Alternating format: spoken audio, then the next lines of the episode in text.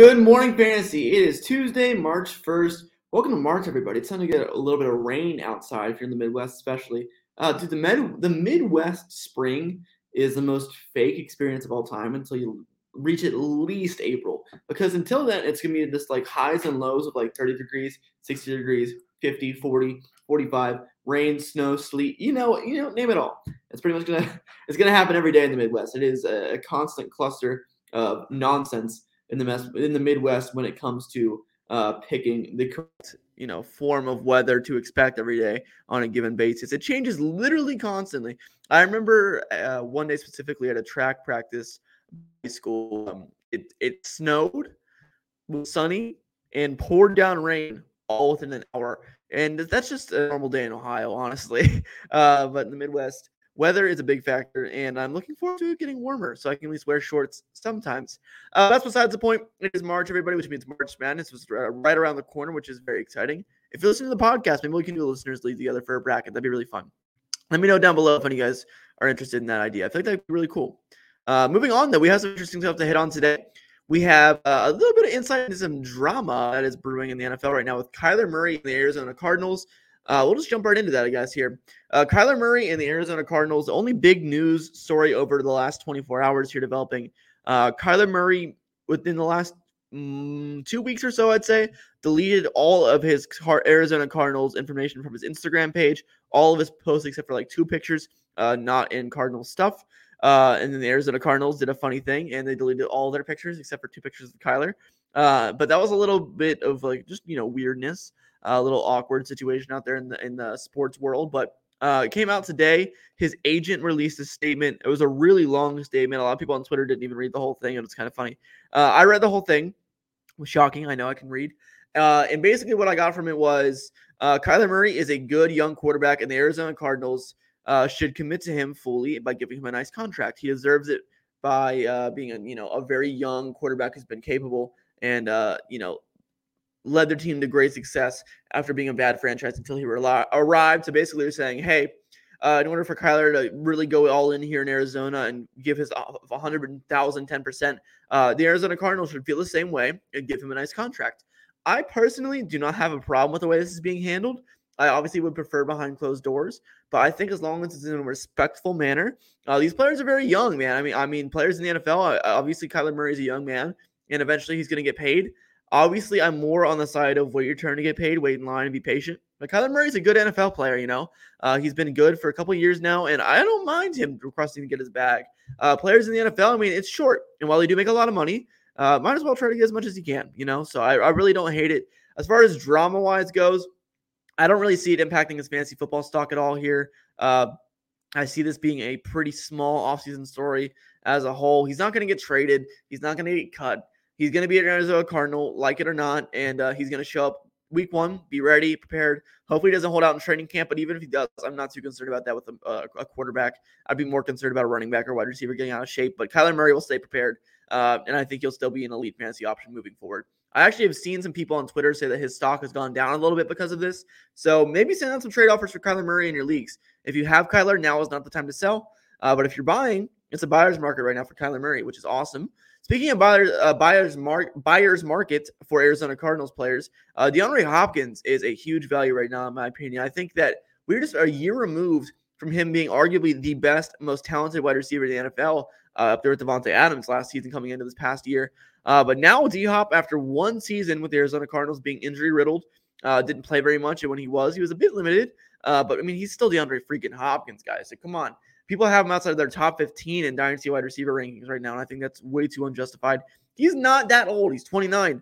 I play in a 3-year window for dynasty fantasy football. DeAndre Hopkins will still be putting up numbers by the time he's 32 years old. He is an elite Hall of Fame level wide receiver, in my opinion, and I think DeAndre Hopkins will be producing for a very long time in the NFL.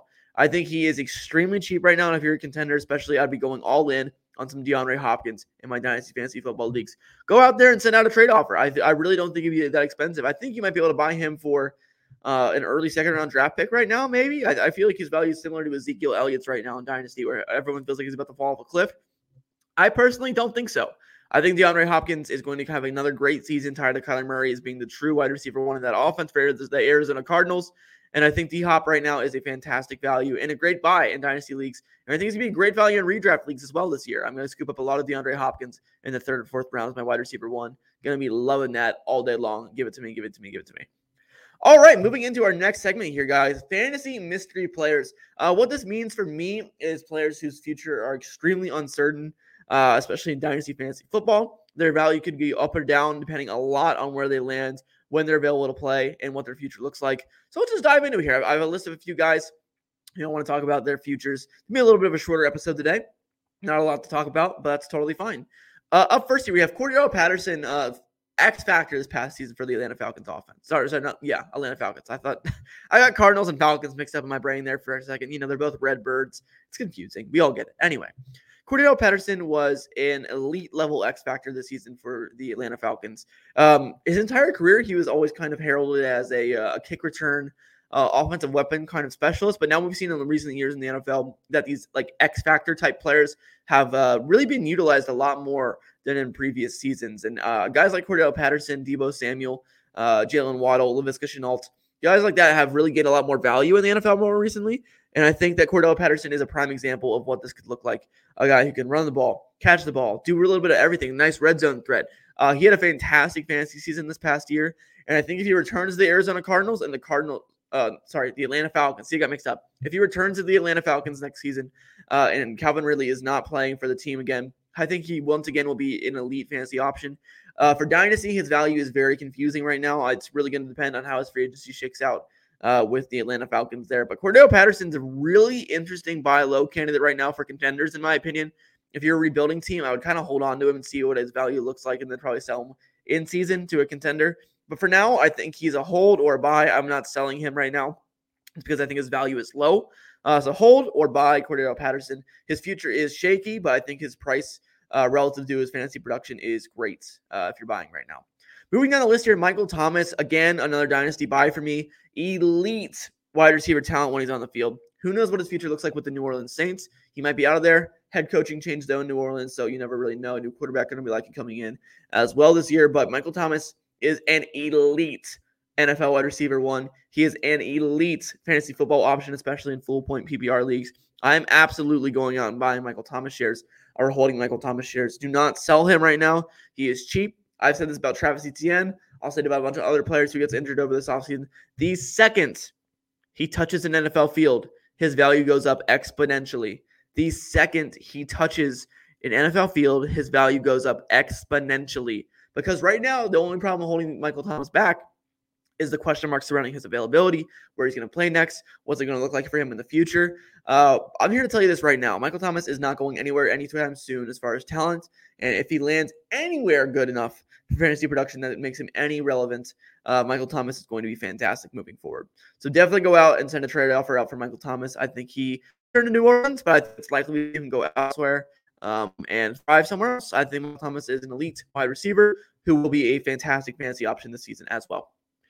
Moving down the list here, the guy I am most interested in buying right now is Calvin Ridley. This guy was in the conversation as a top 3 dynasty wide receiver this past year, but he took some time off with some mental health issues, some personal issues, a bit of a finding yourself situation, in my opinion, a lot of mental health, taking breaks away from football, which is healthy. I'm glad that the young man took the time he needed away from the game, and I think he is an absolute smash buy in dynasty fantasy football. Amazing talent. Amazing situation with the Atlanta Falcons if he returns to Atlanta whenever he comes back to the field. But I honestly don't care where he goes. Regardless of where Calvin Ridley lands, I'm in. He is an exceptionally talented real-life wide receiver who has a huge fantasy ceiling as a true dominant alpha wide receiver one with a ton of PPR potential, high yardage totals, high touchdown totals. Calvin Ridley is the total package, and I absolutely adore him for fantasy football. Go buy some Calvin Ridley shares. That's all I have to say. Next up, we have two guys. I'll kind of package into one here, a double sentiment here. Juju Smith-Schuster and Will Fuller. More for Juju Smith-Schuster, young, talented wide receiver, had been misused recently by the Pittsburgh Steelers, putting him in the slot and not targeting him very often. I think he reminds me a lot of Jarvis Landry. High volume, talented wide receiver. He can play in the slot and outside. Juju has a really good future. I think he's honestly going to be leaving Pittsburgh this offseason. I think he's going to be going to a team like the Chiefs. And that would be an immense upgrade to his fantasy value. I would love to see him go get paid somewhere and play with a high-powered offense that the Steelers are not right now rebuilding, looking for a new quarterback.